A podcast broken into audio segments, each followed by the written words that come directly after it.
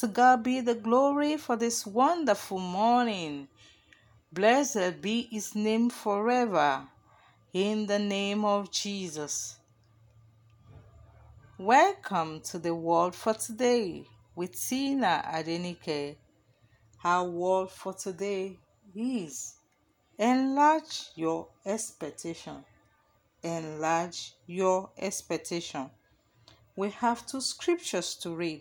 Proverbs 23 7. Say, As a man thinketh, so is he.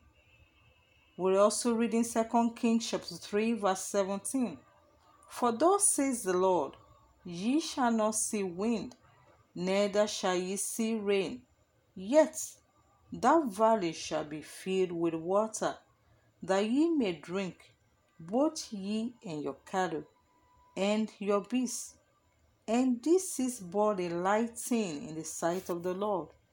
It will deliver the Moabites also into your hand. If you upgrade your expectation, you can upgrade your manifestation.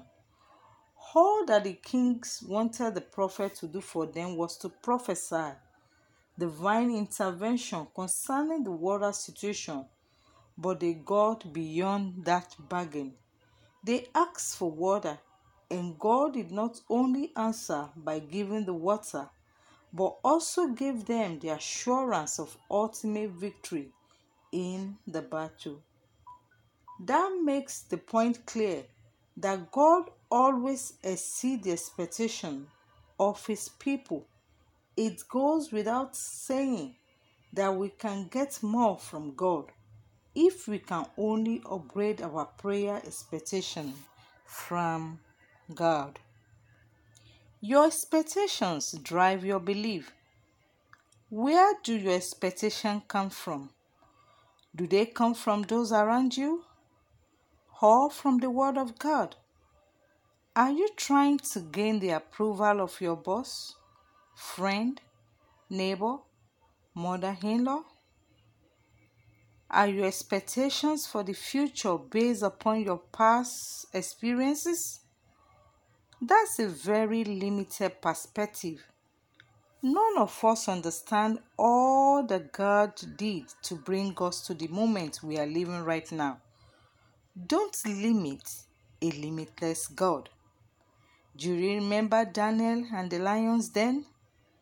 He could have easily become discouraged, but he prayed, as was his habit.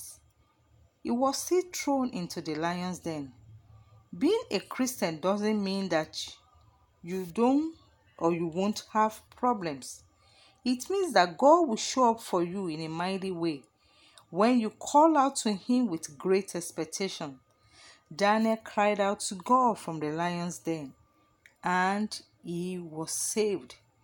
Even when the rules changed, Daniel didn't change the course of his prayer as his custom was. Your beliefs become your behaviors, and your behavior becomes your habits. Do your habits include praying every day, reading of the Word of God, seeking Him in daily life? Your habit of praying with great expectation gives you the ability to move mountains of impossibility. You live in here now. You cannot see from the vantage point all that God is doing for you, how He's working in your life on your behalf to give you an unbelievable, unbelievable future. Keep praying with great expectation, even when you cannot see the great things that are just before you. My counsel for you at this point is don't just pray about the immediate situation around you or around your life. Pray about your ultimate expectation. Don't just pray only for water to drink in the battle. Ask for victory in battle. Don't just ask for a husband, but a marriage that will glorify God and bring souls into the kingdom. Don't just ask for a car or a house. Ask for enough resources to saturate the earth with the gospel. Don't allow the immediate to blind your view of the ultimate. God has more to offer than you are asking. Are you ready to enlarge your expectation this morning? If you are ready, God is waiting for you. I want us to pray. I want you to talk to God at this hour.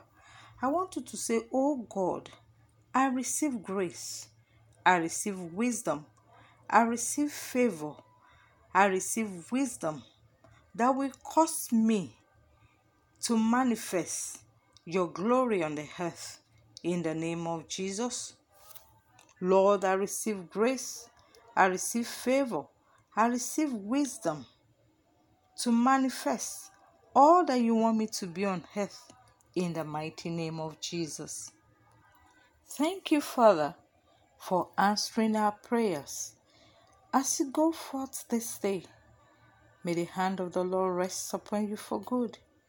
I remain your host, Tina Adenike. Stay blessed and keep enlarging your expectation. Amen.